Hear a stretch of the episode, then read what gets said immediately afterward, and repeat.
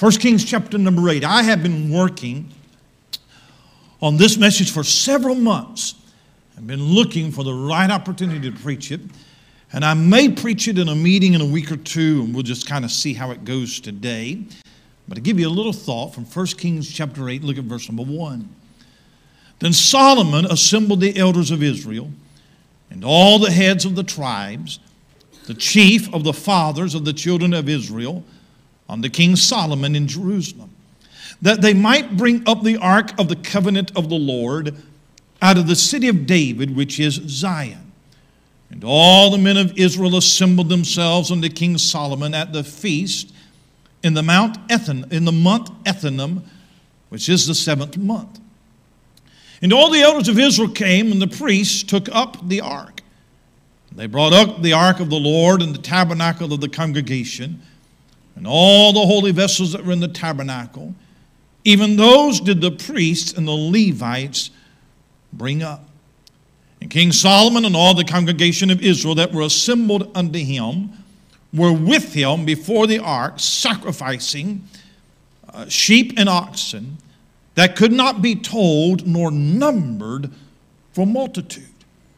And the priest brought in the ark of the covenant of the Lord unto his place, and to the oracle of the house, to the most holy place, even under the wings of the cherubims.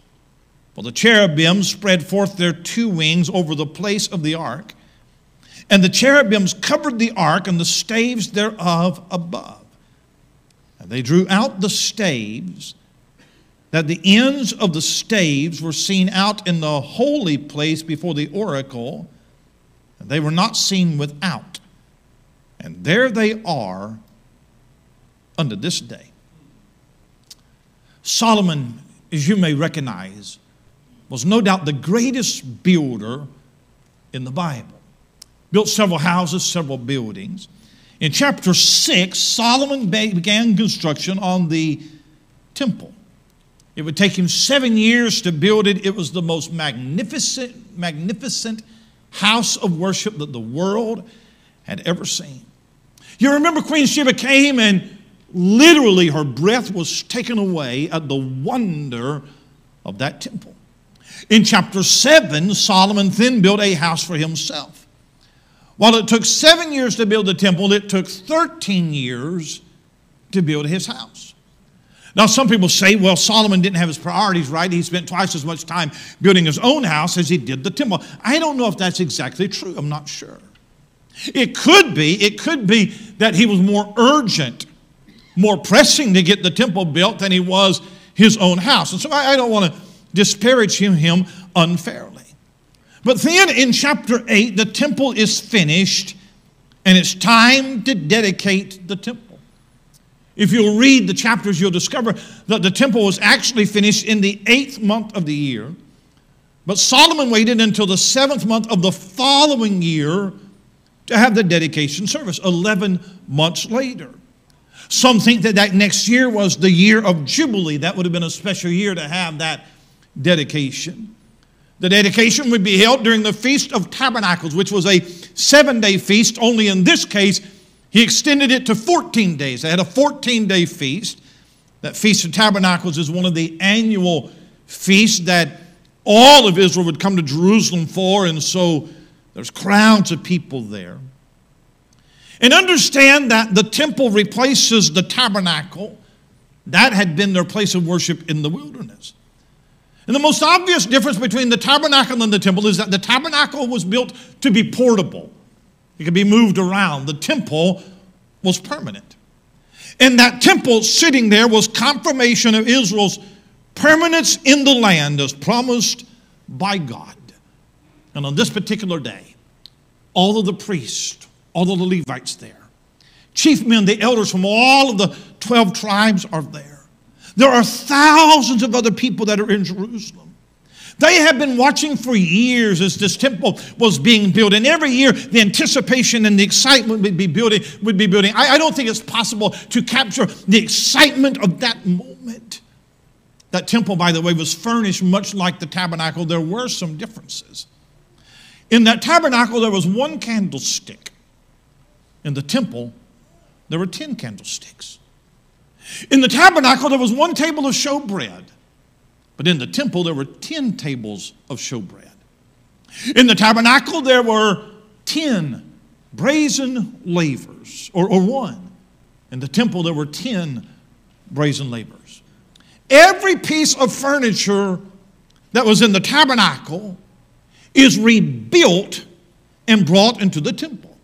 He didn't bring any of that old furniture over, but they built everything brand new for the temple except one thing, and that was the Ark of the Covenant. That original Ark of the Covenant that had been built by Moses and was set in that Holy of Holies, that is the only piece of furniture that they bring from the old tabernacle and they bring it over into the temple, and it was the last item to be brought over. The temple is built.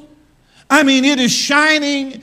I mean, I mean, everything is in place. They have furnished it. And now the last thing they do before they're going to hold that first service is they're going to bring that Ark of the Covenant. That's the crowning act. And they're going to bring it in, they're going to set it down, and now they're going to enjoy worship in the house that is built for the Lord. The Ark of the Covenant is a very, very special thing. It was kind of like, like a box shaped piece of furniture. It wasn't very big. It was about four feet long, about two and a half feet wide, and about two and a half feet high. It was made out of shittim wood. You've probably never seen any shittim wood. But shittim wood, sometimes called acacia wood, it was the only tree to grow of any size in the desert. It could survive in harsh environments, and it was imperishable. It was a wood that never decayed, it never rotted. And what was so unusual about that tree was that there was an ointment, there, there was a sap that came out of that tree, and it came out only at night. And they discovered that it had a lot of medicinal benefits. They used it as medicine for so many things. And, and that shittim wood, there's so many pieces of furniture in the tabernacle made out of it. It's a type of Jesus Christ, the humanity of Christ.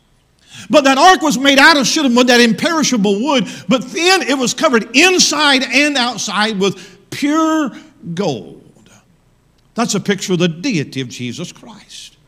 When you look at that ark, the wood represents the humanity, the pure gold represents the deity of Jesus Christ. And when Moses built that ark and he had it placed into the Holy of Holies in the tabernacle, it represents the very presence of God in their midst. It sat in that inner sanctum where only the high priest could go, and he would only go there one day out of the year on the Day of Atonement. It's where he would sprinkle the blood of the sacrifice on the mercy seat, and the Shekinah glory of God would fill that tabernacle. Then, as Israel would wander through the wilderness for 40 years, that ark always led the way. There was a family of Levites, and they were dedicated that it is your job to carry that ark on their shoulders, and the ark was always first. It led them through the wilderness. It led them across the Jordan River into the promised land. It led them in the battles. But there was a special way that that ark was to be carried. I want you to keep your finger in 1 Kings chapter 8. I want you to go to Exodus chapter 25. And here's where that ark was first made. And look, if you would, at Exodus chapter 25 and look at verse number 10. Exodus 25 and verse 10. They shall make an ark of shittim wood. Two cubits and a half shall be the length thereof, a cubit and a half the breadth thereof, a cubit and a half the height thereof. Thou shalt overlay it with pure gold, within and without shalt thou overlay it. Shalt make upon it a crown of gold round about. Thou shalt cast four rings of gold for it and put them in the four corners thereof. Two rings, rings shall be on the one side of it, and two rings in the other side of it. And thou shalt make staves of shittim wood and overlay them with gold. Thou shalt put the staves into the rings by the sides of the ark, that the ark may be borne with them. So Moses instructed those craftsmen you make four rings and you put them at the four corners of that ark. Then you make two staves, poles, make them out of shittim wood, overlay it with gold. And then they ran those staves, those staves through those four rings, and that's how they would transport that ark. Four men would get on each corner. They would pick it up by the staves, not touch the ark. They would pick it up and they would put those staves on their shoulders and they would carry it like that. The tabernacle itself, the structure of the tabernacle, they could carry it on wagons. A lot of that furniture they could carry it on wagons. They had wagons and oxen, but not this. The Ark of the Covenant was to be borne on their shoulders by the staves. And you don't touch the Ark. Well, they found out later there's a death penalty if you touch the Ark. I mean, God was really specific. You take these staves and you put it on your shoulders, and that's how you carry that ark. But look at verse number 15. Interesting little detail. The staves shall be in the rings of the ark, they shall not be taken from it. Now that's interesting to me. Moses has these craftsmen, they, they built these four rings and they, they, they put those staves in there. And any time that, that the cloud moves and the camp has to move, that's how they're going to carry it. And here's what it says it says, they, that, that, that they shall not they shall not be taken from it. So, evidently, even when they're not transporting it, those staves stayed with the ark. They just left them sitting there in those four rings. And as far as I can tell, for the next 400 years, those staves were never taken out. Come, come back to 1 Kings chapter 8. Come back to 1 Kings chapter 8. And look at verse number 8. And they drew out the staves. That the ends of the staves were seen out in the holy place before the oracle. That's the holy place. But they weren't seen without. That would be the outer court. And there they, the staves are unto this day. It is the first time, it is the only time that I can read that those staves were taken out of those rings. Now, I don't mean to make anything out of it that is not there, but it is what it is. And maybe it doesn't mean anything, but maybe everything in the Bible means something. Huh? huh? Because, because Moses said, Moses said, the staves, the staves are not to be taken out of it. And we, we never read that they were until the ark is brought into the temple. That's the ark's final resting place. And now the staves are taken out. And don't you know that on that day, that 14 weeks, don't you know that there are a thousand details that we're not told in the summary? But for some reason, we are told that. And there's been a hundred sermons preached on the ark. But I wonder if there's a sermon in the staves. Those two staves are a testimony to something. See, here's what I thought. I'm, I'm, we're going to eat fried chicken in just a minute. Here's what I thought. Those staves are a testimony of my conversion. Come back to Exodus 25. We're going to flip back and forth. Come back to Exodus 25. And I want you to look at verse number 13. Verse 13 Thou shalt make staves of shittim wood and overlay them with, catch this, gold. Did you know that every piece of furniture in the tabernacle that was overlaid with gold, some was overlaid with brass, like the brazen altar, but every piece of furniture that was overlaid with gold was overlaid with pure gold. But the staves were covered with just gold, not pure gold. The, the brazen altar, it wasn't covered with gold, but anything made out of gold was pure gold except those staves. Because those staves are not a type of Christ, they're a type of you and I. Pure gold was a picture of the deity of Christ, but, but you and I are not pure gold. We're not pure gold. We're not Christ. Here's what happens. Here's what happens, Brother Jordan. Here's what happens. Moses says we need two staves, we need two poles to carry this ark. And so he gets a craftsman, gets a workman, and the workman goes out into the forest somewhere and he's looking for two saplings. He's looking for two trees, small trees, that he can cut down and make staves out of. So he goes through and he's looking through the forest, and there's hundreds, there's thousands of trees.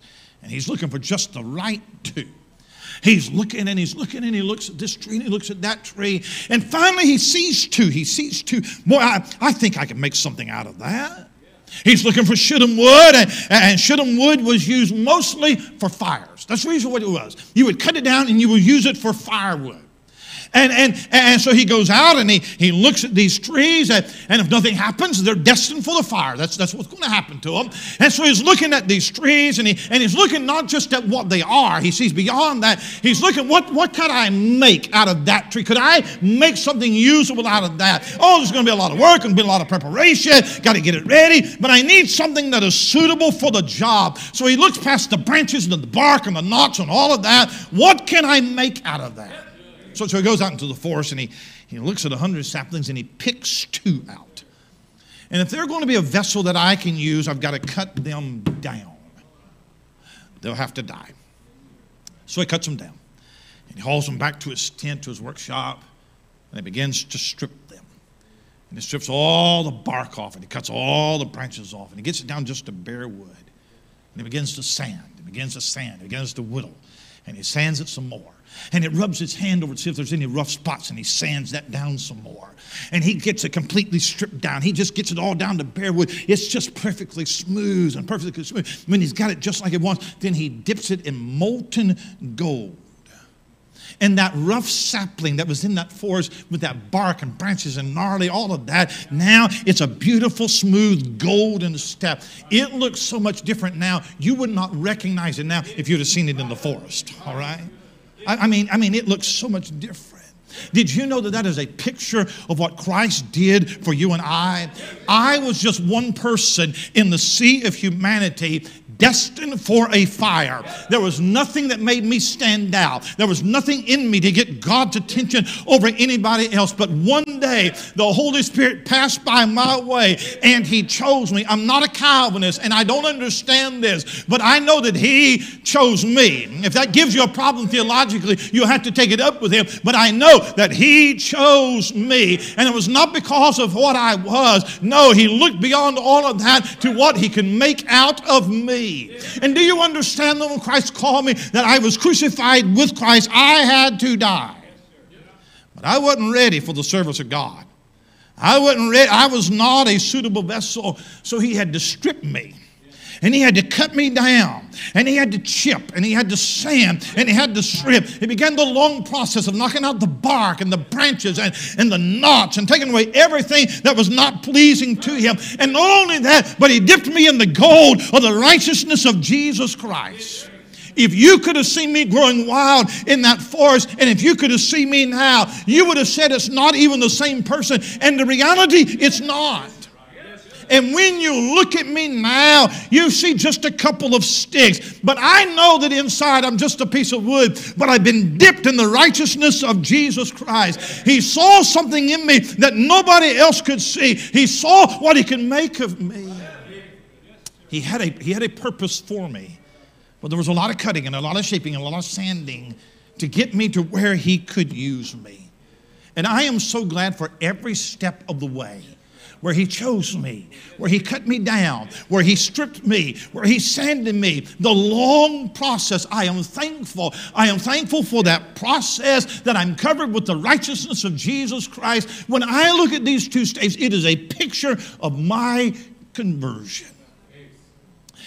The second thing, not only is it a picture of my conversion, it is a picture of my commission. You're at Exodus 25, look at verse number 14. Thou shalt put the staves into the rings by the sides of the ark. Watch this. That the ark may be borne with them. Now, I've already said that the ark was going to be transported by these two staves. Men are not allowed to touch it, they don't carry it on a wagon. These staves are to be used. And when they placed those staves through those rings, the men would pick it up and they would carry it on their shoulders. So when that craftsman went out there to look for two trees that I could shape into staves, he has a purpose in mind. These are not going to be decorative pieces. They're not walking sticks. They are used for one thing. That craftsman has a purpose in mind. I want to make them into staves to carry the ark of God. By the way, inside that ark, there were three items. Hold your finger right here. Go to Hebrews chapter 9, all the way over in the New Testament. Hebrews chapter 9. There were three items that was in that ark. Hebrews chapter 9, if you would, and I want you to look at verse number 14. Hebrews 9 and verse number 14. And I've, I've, written, I wrote the wrong verse down, so Hebrews 9 and verse 4. Verse 4. Talking about that, had the golden censer and the ark of the covenant round about with gold, wherein was the golden pot that had manna, and Aaron's rod that budded, and the tables of the covenant. Now, now there are some people that believe that Aaron's rod that budded and the golden pot of manna were never placed inside the ark, but that it was carried along with the ark. And the reason why they say this is because they changed one word in modern versions. I don't believe that. Because verse 4 clearly says that it was wherein it was in. So inside that ark are three items. However, however, those three items were not always inside that ark. At some point, that golden pot of manna and Aaron's rod that budded came out. Come back to 1 Kings chapter 8. You still with me? Come back to 1 Kings chapter 8. 1 Kings chapter 8, look if you would at verse number 8. They drew out the staves. At the end of the staves were seen out in the holy place before the oracle.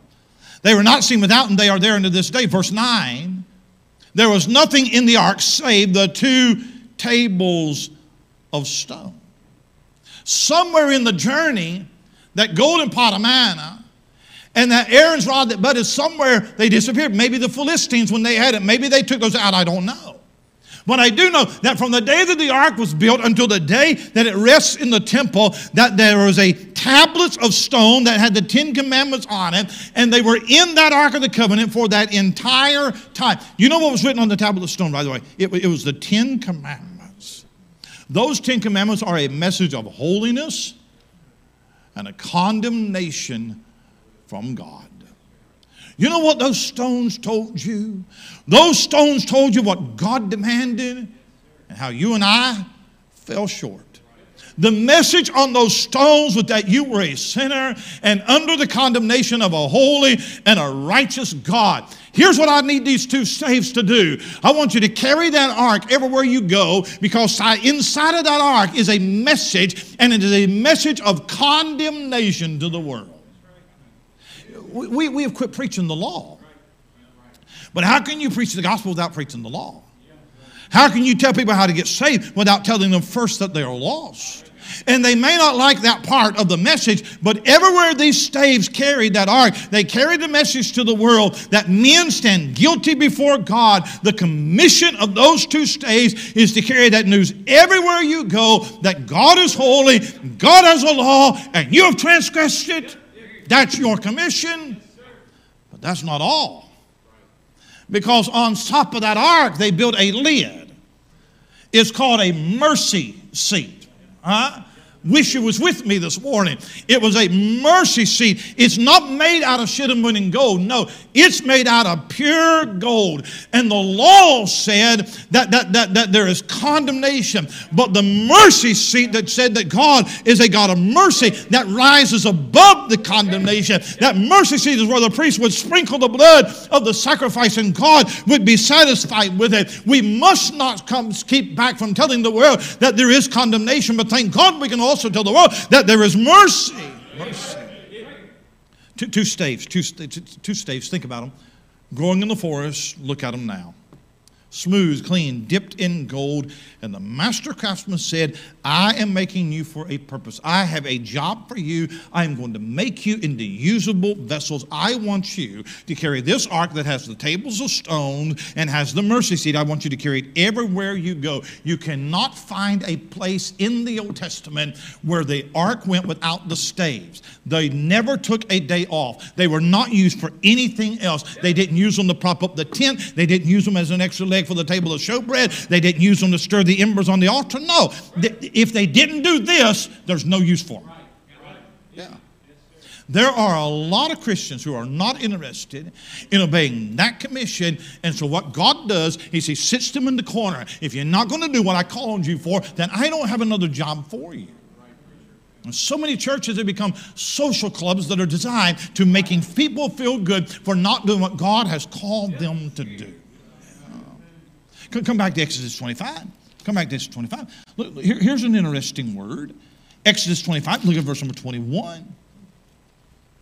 Thou shalt put the mercy seat above upon the ark, and in the ark thou shalt put the testimony that I shall give thee.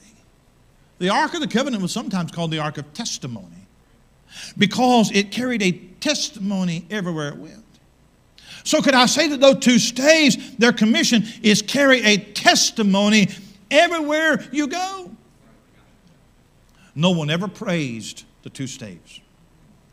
No one ever said, Boy, those are two fine looking staves. nobody ever said that. They never drew any attention to themselves. They, they never, never drew the admiration of anybody, but they just did their job. All of the attention is on the ark and the testimony. And our job is not to draw attention to ourselves. It's not to do anything for the praise of men. No, carry the testimony of Christ everywhere that you go. In any ministry that God allows me to have, may all the attention be on Christ and not on me. May I never sing a song for the praise of men. May I never preach a sermon for the applause of men. May I never teach a class for the, to be seen of men. No, may my life be a testimony of the saving grace of Jesus Christ. And may my life be spent in carrying that message to the world. Can I use a bit of a sanctified imagination right here? If there is such a thing. If those two staves had remained in the forest, they would have grown, they would have sat there, and eventually a fire would consume them. Maybe cut down for firewood, maybe a forest fire, I don't know. But sanctified imaginations, think of where those two staves got to go and what they got to see when the master craftsman made them for that purpose. Is 487 years from the time of the tabernacle to the time that Solomon put that ark in the temple. And for 487 years, everywhere that ark went, those two staves went as well.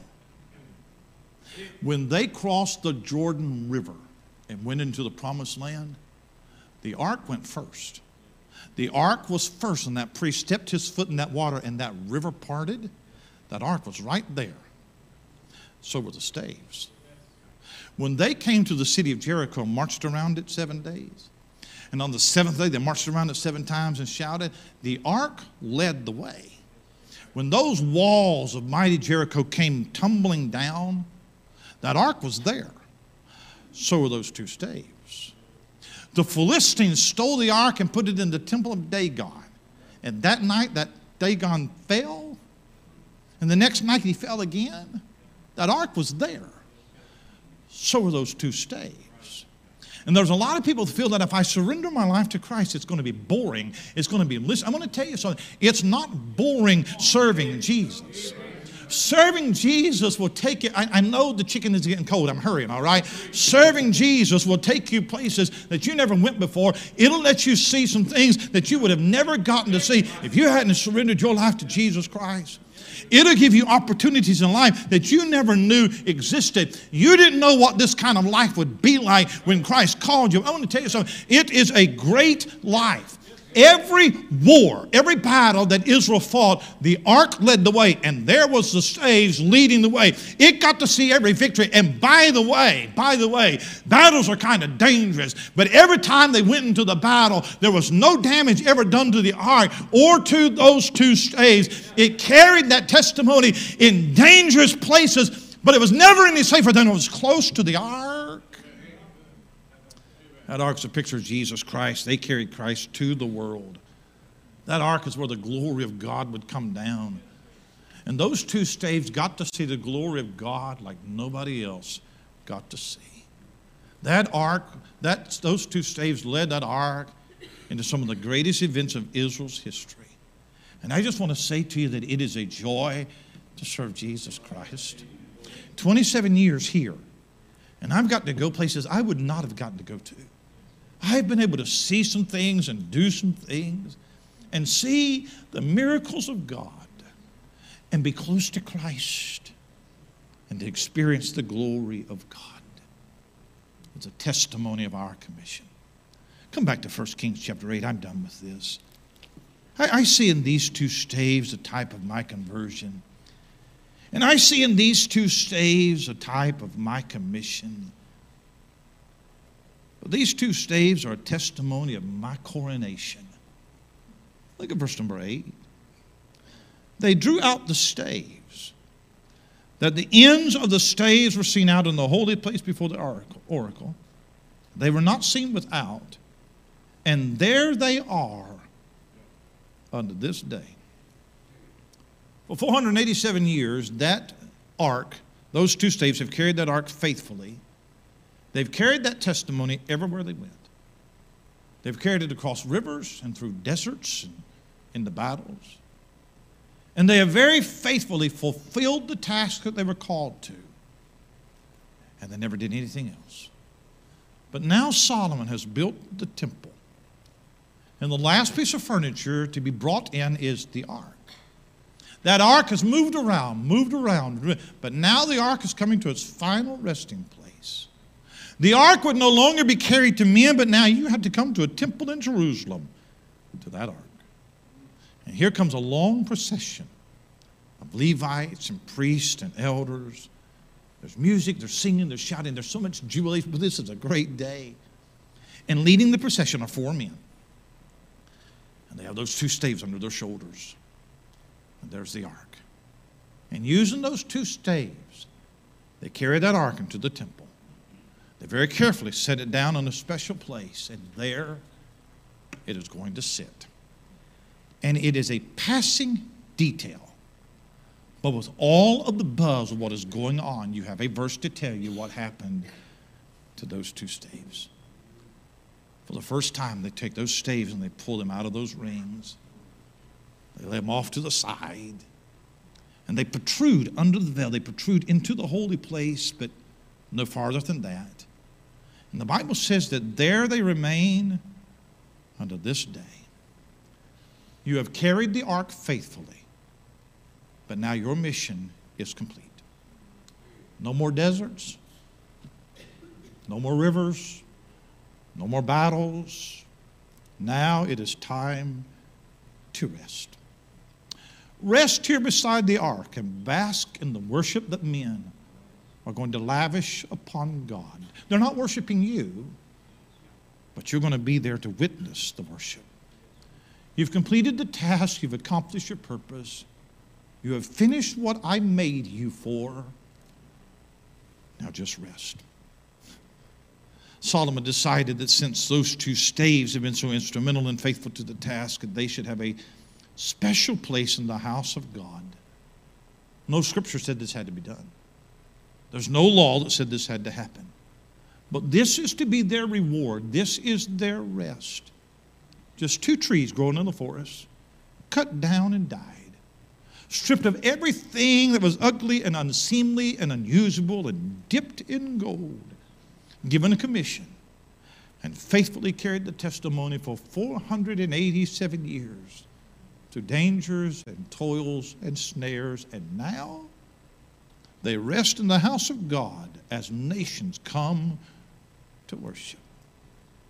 And one day, not Solomon, but Christ will come to a temple that is built just for him. And he's going to sit on a throne, and nations will come to worship him. There will be people that are gathered around that throne that you and I carried the testimony to. And in that day, our work will be complete. We will have finished the task that God has called us to. And God is going to say, Well done, thou good and faithful servant. Enter into my rest. It is time to rest near the throne. The work is done. Here is your reward. And when I reflect back on 27 years of pastoring, I know that the laborer gets weary. I know that the workers are tired. And I know that there are some times that you don't see the results and you wonder, you wonder if there's any fruit. And I know that sometimes, with a buddy, that the critic is louder than the compliments. And sometimes you have to fight the urge to want to be bitter and strike back and because they don't understand and they lie about you. And I know that you're on a mountain one day and you're in the valley the next. And I know that some days you want to throw in the towel and say it's not worth it. Pick up the ark, carry the testimony, be faithful to the calling. Your service is not unnoticed. Your labor is not unrewarded. And that one of these days, the day of rest is coming. And I'm telling you, it'll be worth every trial just to hear you say, Well done, thou good and faithful servant. We're not home yet, children. So keep your eyes on the Savior. Just a few more days to labor, we'll sit down beside the river. How we long to be with Jesus and our loved ones gone before us. Well, there's a better day coming. We're not home yet. The testimony of two staves. Would you bow your hands with me?